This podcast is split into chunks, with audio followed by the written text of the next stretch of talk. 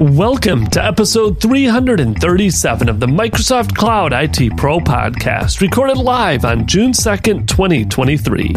This is a show about Microsoft three sixty-five and Azure from the perspective of I T pros and end users, where we discuss a topic or recent news and how it relates to you.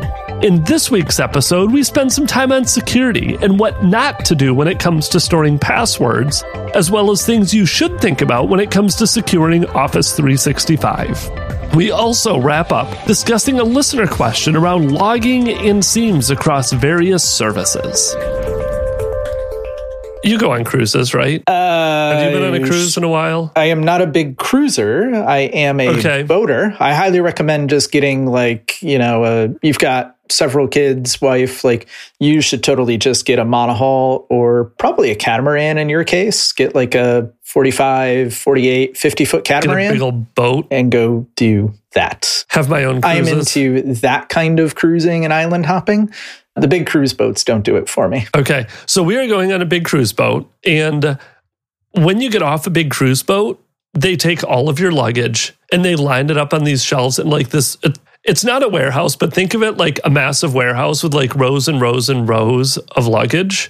And all the suitcases from however many thousands of people were on the cruise, all on tables and shelves in this big room. And you kind of just have to wander around and find your luggage. So today, I was scrolling through my R S S feeds and saw that I could get AirTags from Verizon for twenty bucks off. So a four pack yep. for eighty bucks. So I got a pack. I can go pick them up at Verizon. And I was like, I'm going to try throwing one of those in all of our suitcases and see if it helps me find our suitcases when we get off the cruise ship. Gotcha. So I do do AirTags in my luggage. So usually like back in the days when we used to kind of be able to travel around. Yep. Yeah, I usually do AirTags in my checked baggage, not like a carry-on if I'm doing that. But like if I'm just taking carry on with me, it kind of moves from piece to piece. I also keep an AirTag in my backpack all the time and in my Switch case. So I have a Nintendo okay. Switch and I, I like to fly and travel with that, or even if like we do like a driving trip or anything. So I keep that on me. So that way, like if I take my Switch out of my backpack and I leave the hotel room, like I'll get a notification like, hey, you left your Switch behind kind of thing. So they do work very, very well for that. I will say internationally, I think we talked about this a couple weeks ago, like Apple is not as big overseas as they are here in the U S. Yep. So you tend to get like really good coverage in like, say, like an airport in the United States, like, because, you know, there's a good chance that like there's some people handling your bags and moving things from plane to plane and around the airport, like they all have iPhones on them. So it does that Bluetooth to Bluetooth kind of thing. But it yeah. is what it is. I'm curious to see how it'll work for finding luggage in the cruise terminal afterwards. We'll see. But I've always wanted to play with them too. And like you said, maybe throw one in my backpack and maybe throw one in my wife's purse because maybe it'll help her find it. But we shall see. So I do have another announcement too, Scott. There is a conference coming up in Florida that... Do you know Sharon Weaver? Have you met Sharon? Sharon and Jeff? I have not met Sharon Weaver in person, no. Okay, so Sharon Weaver is, she's kind of the primary force behind this conference, but they are, I got in touch with them through M V P stuff. I've known Sharon and her husband for a while now, and they asked me if I wanted to help be on kind of the planning committee for this conference. Ooh. Yeah, I don't know. I said yes, and then I'm like, man, this is a lot of extra work to do. But it is down in Central Florida. So it's at University of Central Florida, Rosen College of Hospitality Management on September fifteenth. And it's kind of an interesting one. So because of the circles we're in, it's a bunch, it'll probably end up being a lot of Microsoft heavy speakers. But the goal of the conference is to be more about collaboration as a whole and maybe do like some compare, contrast around different collaboration tools. So I'm going to try to do a session on like work management tools, kind of how we talked about Jira. We've talked about Jira before and Asana and Planner and Microsoft List. Kind of do a session on like comparing and contrasting those, hopefully, assuming Sharon lets me talk. And maybe doing one just on like A I in general around collaboration and using different A I type tools and how that relates to collaboration. But if people want to check it out, it is collab con for all dot com, and we'll put links in the show notes, and there's links in Discord. If you're interested in speaking, if you're interested in sponsoring, if you're interested in attending, it'll be, it's it's a different conference with kind of that whole, hopefully technology agnostic approach to collaboration, but should be fun. I don't know. I haven't done a conference in a long time. I mean, since you're on the planning committee, maybe I'll need to cheat and talk to you and see what's going on, or just go down as an attendee kind of thing. I do miss very much the hallway track from conferences. Yes. I would like to get back into that and get connected with community again. I would agree one hundred percent on the hallway track stuff. That is the biggest thing I miss, and the biggest downside, in my opinion, to all the hybrid stuff and remote is that you just, you don't get that hallway track. And frankly, that's what I tend to go to conferences for at this point in time. As you do. All right. So we got conference stuff. What else is going on? What else is going on? So I got, I will say I got pulled in partially to a recent security breach that caused me to have some thoughts, and I'm curious to get your thoughts, and we have some articles, and we also have a listener question that goes along with this. So through a series of events, I did not get to participate in helping remediate this breach as much as maybe I would have liked to, but it sounds like from the little bit I was involved that I was going to potentially get pulled into it is that this particular security breach occurred because somebody brute forced an Office three sixty-five account, an Azure A D account. And in this particular case, it appeared, and I never did get confirmation for sure, but it appeared that it was a SharePoint admin that was brute forced. Through some logs, there were a whole bunch of failed logins, and then finally a good one. And that SharePoint admin then either had access to or was able to give itself access to all the different sites. So one thing about SharePoint admins is, and I've had this come up before, SharePoint admins don't inherently have access to every SharePoint site. However, a SharePoint admin does have the ability to make themselves a site collection owner and get themselves access to every SharePoint site.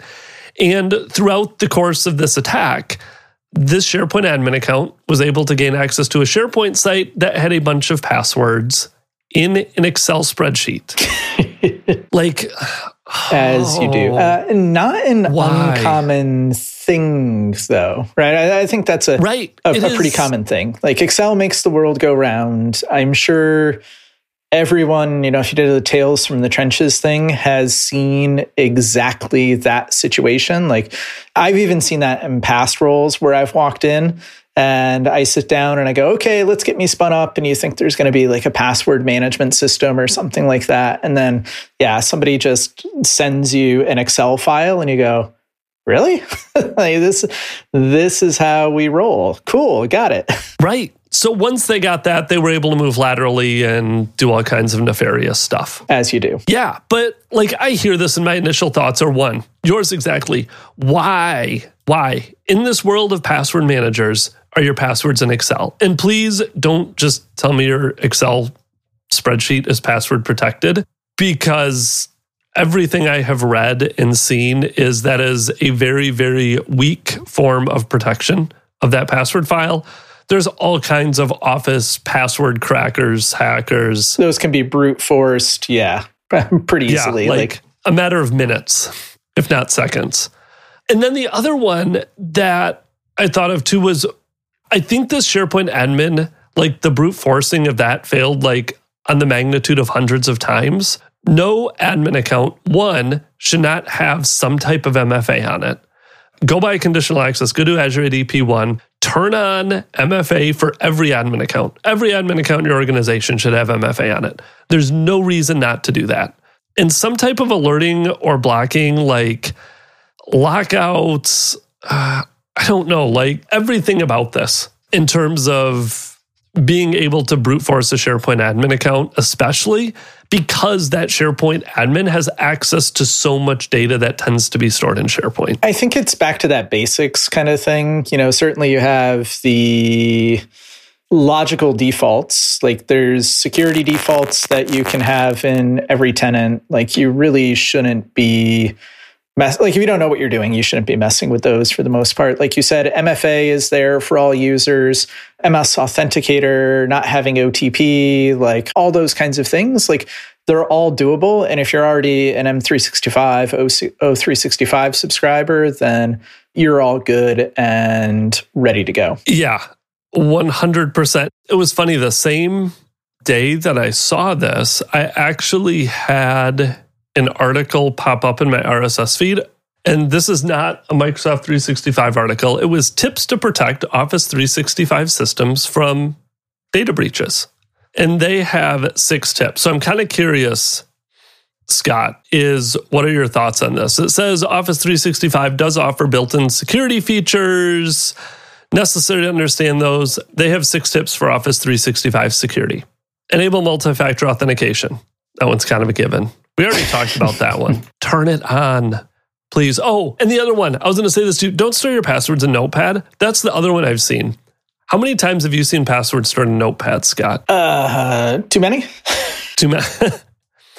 Yes, I can't tell you the number of times that I have seen this. I'm jumping back to the whole passwords in Excel. We're talking about passwords in Notepad, where not only have I been on a meeting where someone needs to log in and they pop open Notepad and copy and paste their password out of Notepad, but they drag it onto the screen that they're sharing when they log in. And this goes for Notepad, this goes for Excel. All it would take is for me to do a quick screenshot. And let me tell you, I can get quick screenshots.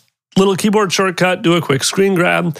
If the meeting's being recorded, I feel like people are way too lax with not only where they share passwords, but how often those said passwords end up on their screen that they're sharing during a meeting. It's tough. I will say that the article you sent me, I'm going to put it up there as a little bit of F U D and a little bit of kind of just curious copy pasta and regurgitation of what's already in the prescriptive guidance from Microsoft in this area.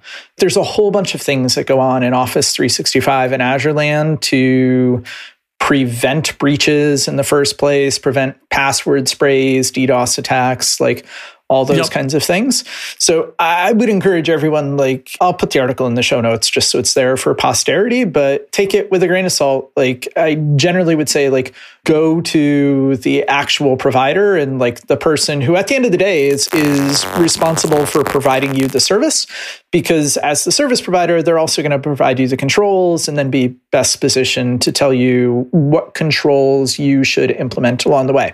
So there's a couple of things there. So we had Sean in the chat mentioned things like making sure you get break glass accounts up.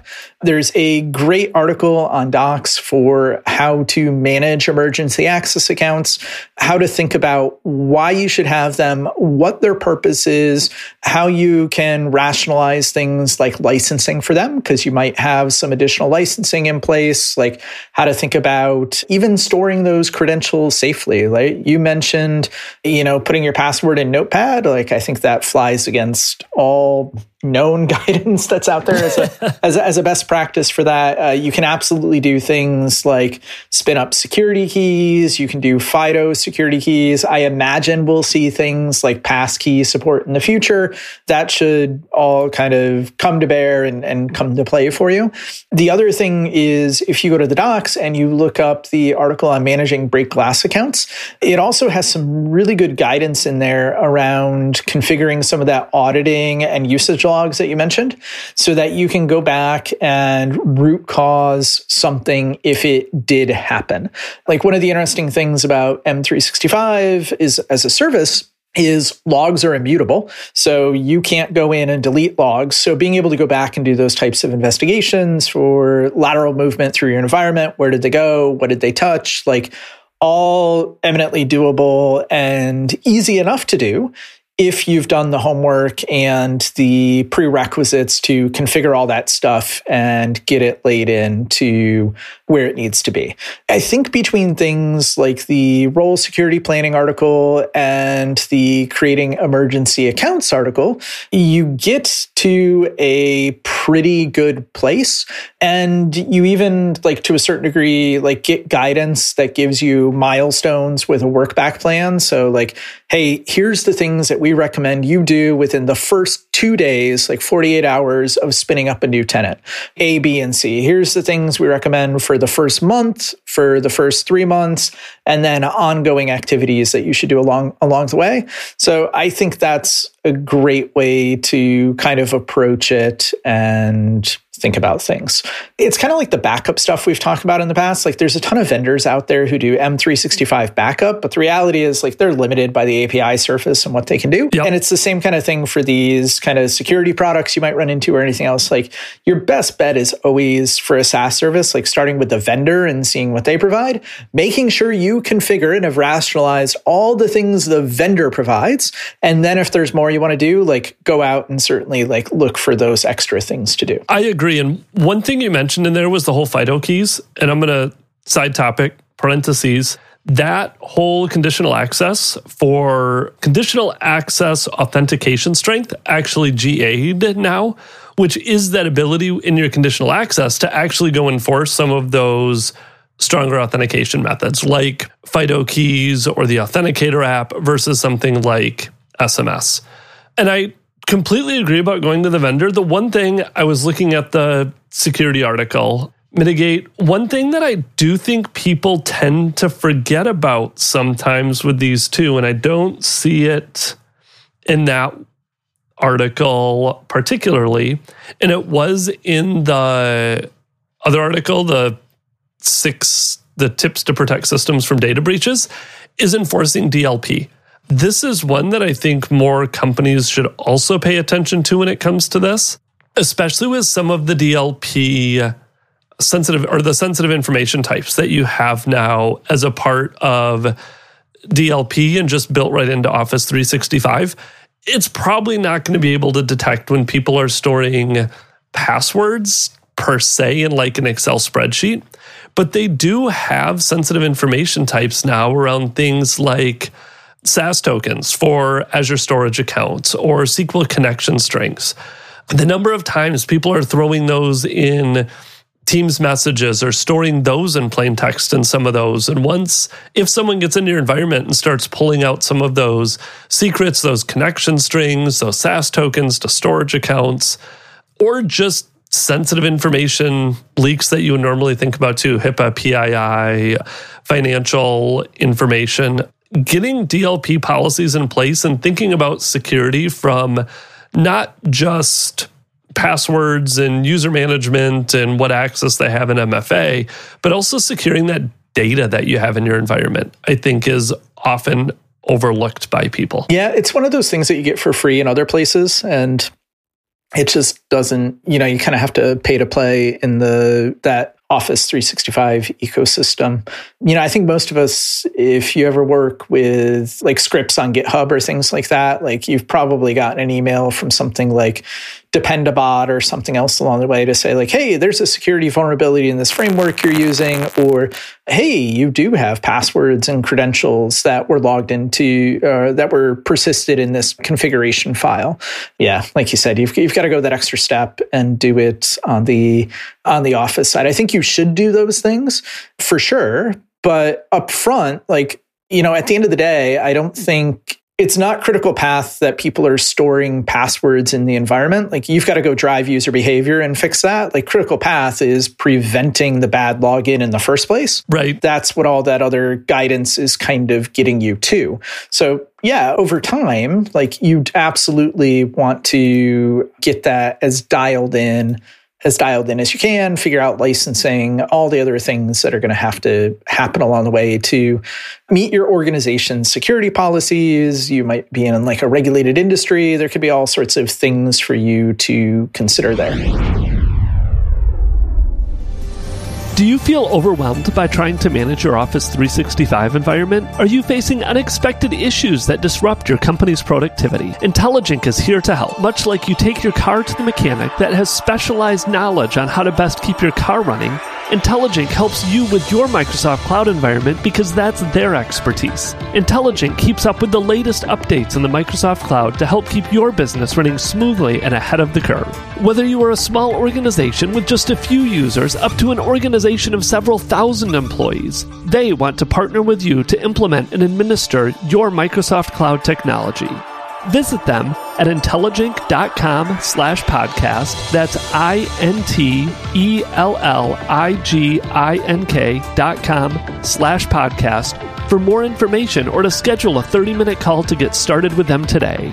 Remember, Intelligink focuses on the Microsoft Cloud so you can focus on your business. So I have another question for you. Well, I don't. Sally has a question for you, Scott. Along this whole security vein, we're going to stick with security, and let's say you're thinking through how you're going to secure your environment. And we focused primarily on Office three sixty-five, but lots of companies have other tools as well. And Sally had a question in this security vein that I think we got via email from her, and it says, usually I T shops have different vendor solutions, and there are pros and cons for this approach. With more and more A I and M L-aided tool sets available from different vendor solutions, heterogeneous environments will not benefit from it. For example, Cisco security product lines, firewalls, A S E, Duo, A M P, Umbrella, et cetera, will not integrate into the Microsoft SIEM X D R S O A R offering. What is your thoughts and comments and suggestions? I think it's tough. As we get to a more and more sassy kind of world, vendor lock-in is real. So vendors want you to stay. They they they don't want you to go. And and I think that's fair enough, right? Like, you've paid for their product, you're in their ecosystem, like, you've got to figure that out. And us as consumers, we're also kind of making that deliberate choice to potentially spread our risk and live in multiple ecosystems. So we've got to kind of find the way to get it all back together and kind of munge it into a workable state. So I, I guess on the comment that with some of these tool sets, like an M L tool set, like we've been talking a bunch about, like Copilots and Chat G P Ts and, and things like that yep. lately, those tool sets benefiting or being available in multiple vendor solutions. So they very well might not be. I think your challenge is if you're going to be a multi-cloud, multi-vendor company, which, let's be honest, like the majority of us, I think, are, that means you need to find alternative products, A K A spend more money, to aggregate it all together and get it to where it needs to be. So like to the example that was in that email, like, hey, let's take a Cisco security product line, firewalls, A M P, Umbrella, things like that, and integrating that into Microsoft SIEM solutions. You absolutely can integrate those things into something like Azure Sentinel. The downside of that integration is you're basically paying for it twice, right? Like if I am a Cisco firewall customer and I'm going to analyze my firewall logs on the Cisco side, if I really want to bring those logs in line with, say, like, you know, back to like our login example earlier, like I want to analyze my login logs from my firewall and from Office three sixty-five at the same time, that probably means you're bringing your logs into something like Sentinel along the way. And now guess what? You're paying for your data twice. um, actually, in the Microsoft ecosystem by yourself, like you're paying for your data twice, right? You want to bring your Office three sixty-five audit log into Sentinel. That means that not only do you have your O three sixty-five audit log that you've turned on and enabled, have your storage for, all that stuff, and you're paying for your per user licensing, blah, blah, blah. You're still going to pay for the data storage on the Sentinel side to bring it all over. I think the challenge becomes finding that kind of in the middle glueware solution that's going to tie you together and give you a kind of whatever your requirement is for a minimum amount of visibility, and recognizing that it's not going to do everything as well as those individual vendor solutions do along the way. There might be like a rich logging capability in your firewall that it turns out, like maybe using like a taxi connector in Sentinel, like it doesn't give you the same granularity and all the things, But that's a compromise that you have to make along the way. And I'm kind of using Sentinel as an example. Like there's a ton of other third-party things that are in outside the Microsoft ecosystem that do a similar thing for aggregating logs across these disparate vendor ecosystems and then allowing you to do queries, visualization, alerting, all those kinds of things. I think the rub everybody has is they want it to be free. And it's just not free. It's not free in the sense that the glue services that aggregate data and offer things like query and visualization engines, they cost money. It also costs money to have expertise in somebody that says, knows how to query the logs on your Cisco firewalls and understands Custo for Sentinel. Like that might not be a skill set that you have in-house and that you need to kind of like grow into and make a deliberate decision as to how you go about that and do it. And then you've got to have the expertise to maintain both those solutions over time too. And that's not free either, right? So it's like time, people, money, and you're getting hit on all three legs of that stool. Yeah, I kind of had the same thought.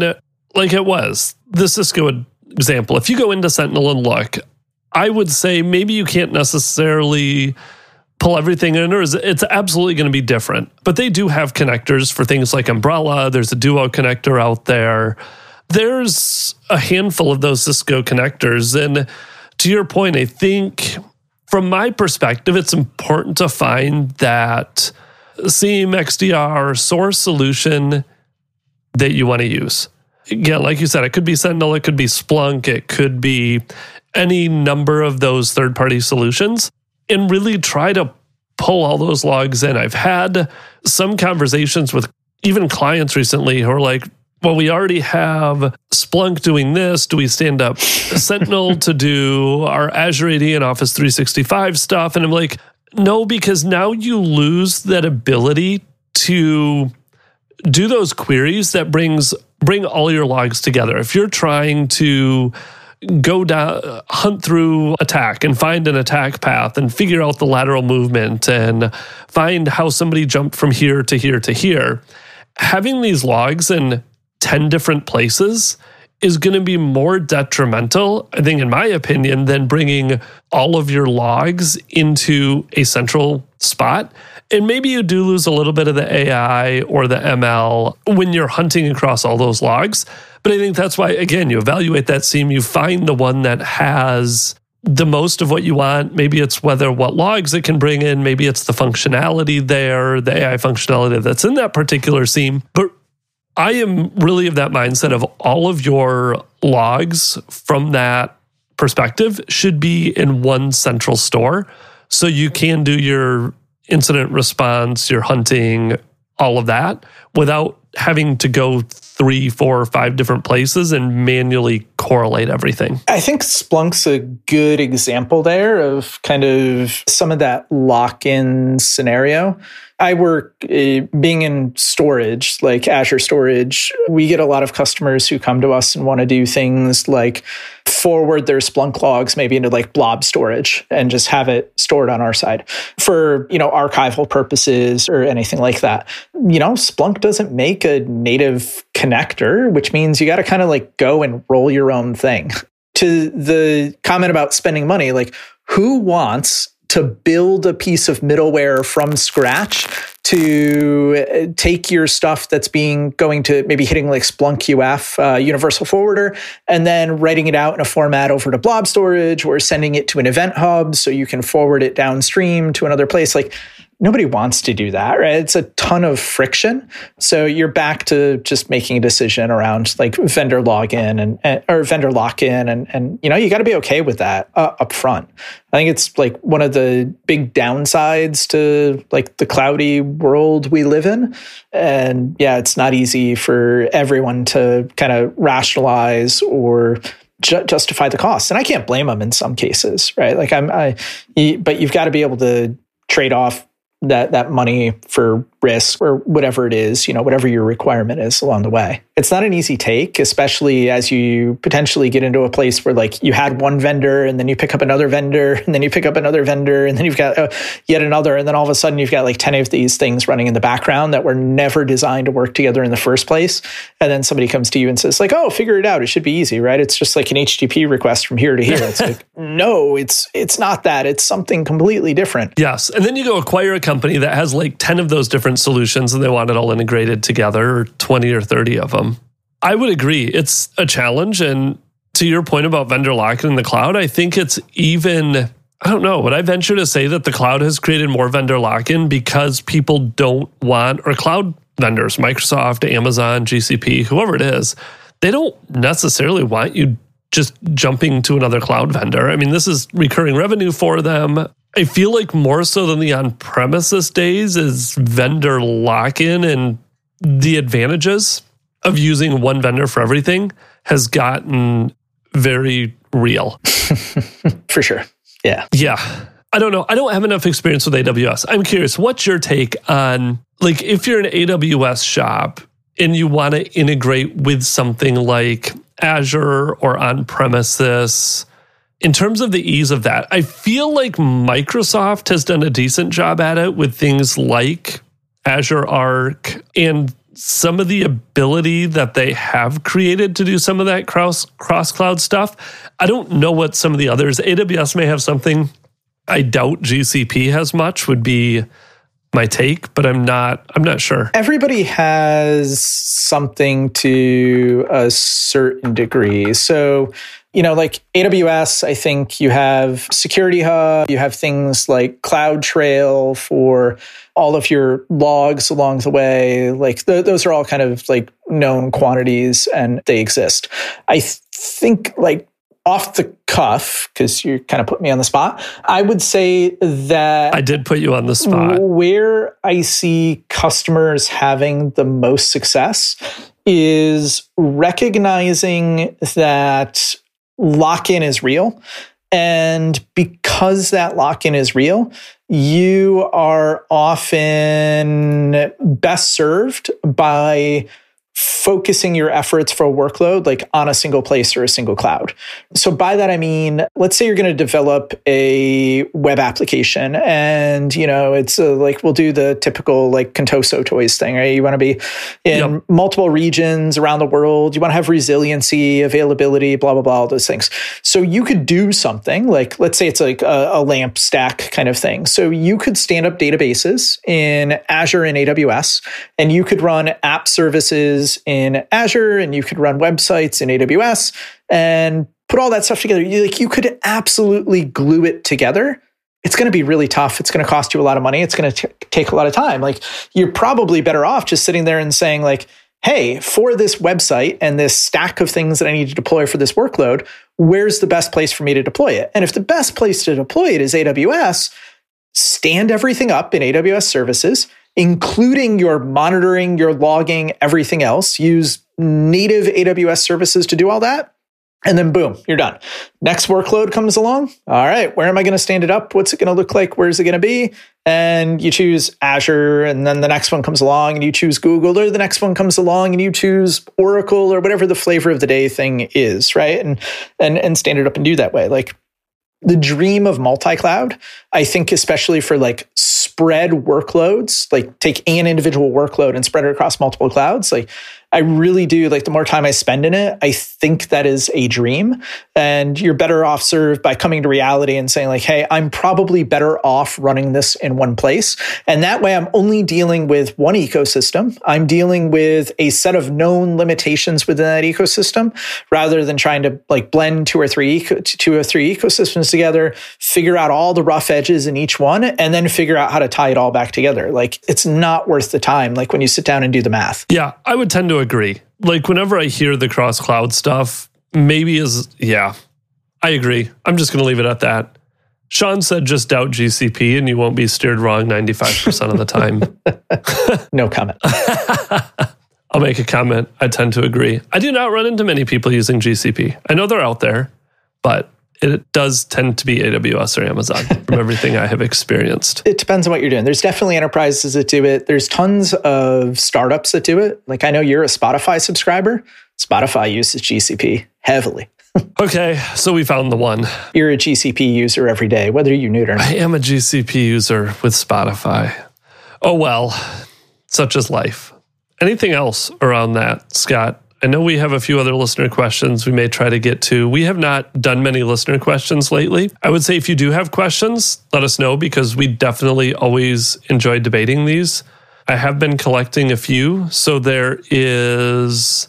There was a request, Scott, to do an updated Microsoft Defender one. Our last, I did not realize this, our last episode where we really dove into Microsoft Defender was back in two thousand one, like one hundred episodes ago. Yeah, we can go back to Defender. The Defender ecosystem has grown uh, grown quite a bit. So I think we can figure all that out. If folks wanted to send a question in, Ben, where would they do that? Where would they go? I would say Twitter, but you don't pay attention there anymore. If you go to the website, m s cloud I T pro dot com, and you can click on Contact Us and just throw in first name, email address, and your question or comment. You can do it there. You can also reach out Twitter, Mastodon. What other socials do we have? Facebook, LinkedIn. We are on all of those. I would say the Contact Us form is probably your best bet. Easy enough. To see us, or if you are a member and you haven't joined our membership and are on Discord, you can always leave us a question in Discord as well. And if it is a good enough question, pressure's on, you have to do a good question. We'll save it for the podcast versus answering it right in Discord in real time. All right, dialing it up. I see how it is. I do what I can. All right, with that, Scott, enjoy your weekend. All right, and you enjoy your cruise, and we'll chat again soon. I will do that. We will talk to you in like another ten days or so. All right, sounds good. Thanks, Ben. Thanks, Scott. If you enjoyed the podcast, go leave us a five-star rating in iTunes. It helps to get the word out so more I T pros can learn about Office three sixty-five and Azure. If you have any questions you want us to address on the show or feedback about the show, feel free to reach out via our website, Twitter, or Facebook. Thanks again for listening and have a great day.